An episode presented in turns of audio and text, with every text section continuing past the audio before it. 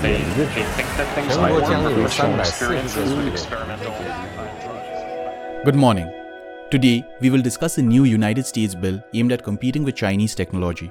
We will then discuss the Armenia Azerbaijan conflict after the former arrested Azerbaijani troops from its border last week.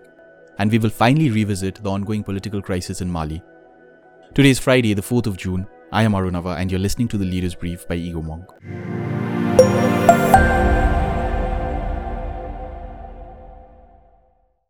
Last week, the US Senate advanced legislation to boost the country's ability to compete with Chinese technology as relations between Washington and Beijing continue to deteriorate.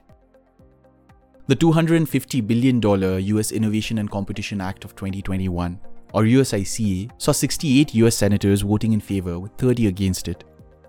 Urging support for the bill, Senate Majority Leader Chuck Schumer said, quote, we have put ourselves in a very precarious position of potentially falling behind the rest of the world in the technologies and industries that will define the next century. End quote. To address this and push the USA ahead in the technological space, the bill plans to spend $190 billion to strengthen US technology in general, and another $54 billion to increase production of semiconductors, microchips, and telecommunication equipment. It should be mentioned here that as the bill was being tabled at the US Senate last week, President Biden promised to ease construction material shortages and transportation backups in an effort to curb price hikes while working towards stopping anti competitive practices. Since the beginning of this year, the country has been facing an acute shortage of goods ranging from lumber to microchips, pushing the price of consumer goods. The US's Consumer Price Index had jumped 4.2% on April compared to the same period last year, the fastest since 2008. Apart from the over $200 billion spending, the USICA also seeks to counter Beijing's growing global influence through diplomacy by working with allies and increasing US involvement in international organizations. The move is in line with one of Joe Biden's campaign promises to mend ties with allies after his predecessor, Donald Trump's America First policy, had created trade tensions with several countries. Moving on to some news from the Eurasian region, Tensions between Azerbaijan and Armenia escalated over the last week after the former arrested six Armenian soldiers, accusing them of trying to cross into its territory in the Kelbajar region. The development comes a year after the two countries were locked in deadly conflict over the Nagorno Karabakh mountainous region, presently under Azerbaijani control but ethnically Armenian. On September 27th last year, the two countries had seen their worst ever battle in decades. The conflict that lasted for over six weeks saw over 6,000 soldiers being killed.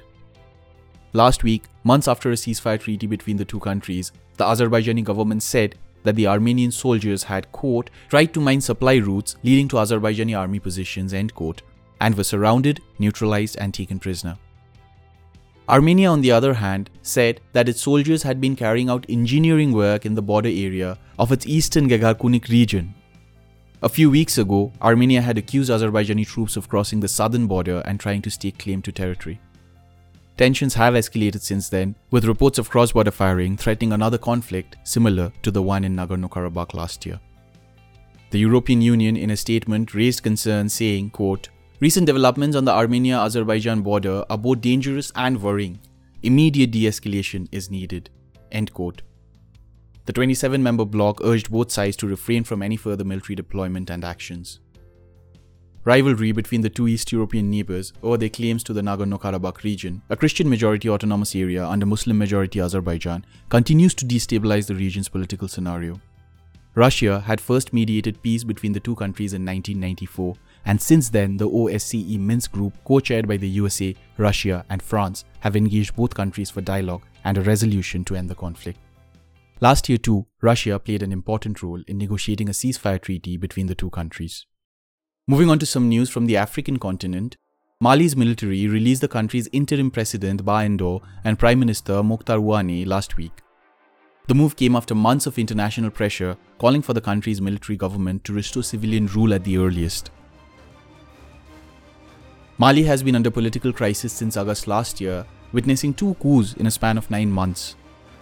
Previously, President Ibrahim Boubacar Keita was removed from power by the country's military, who received strong support from the country's civilians. However, global powers condemned the incident and placed the country under several sanctions.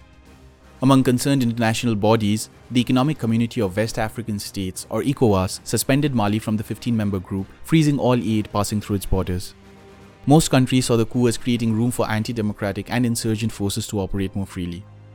Mali has been struggling since the 2012 Tuareg coup and continues to battle insurgents and rebels whose influence has had a devastating impact on the entire region. Western forces posted in the region, including France, who is leading military operations in the Sahel, had raised major concerns. That is all for today. Thank you for listening. We will be back on Monday with more happenings from around the world. Tune into Egomonk to stay updated on the latest happenings and their impact on global trade, technology, and innovation. Egomonk helps you make sense of change.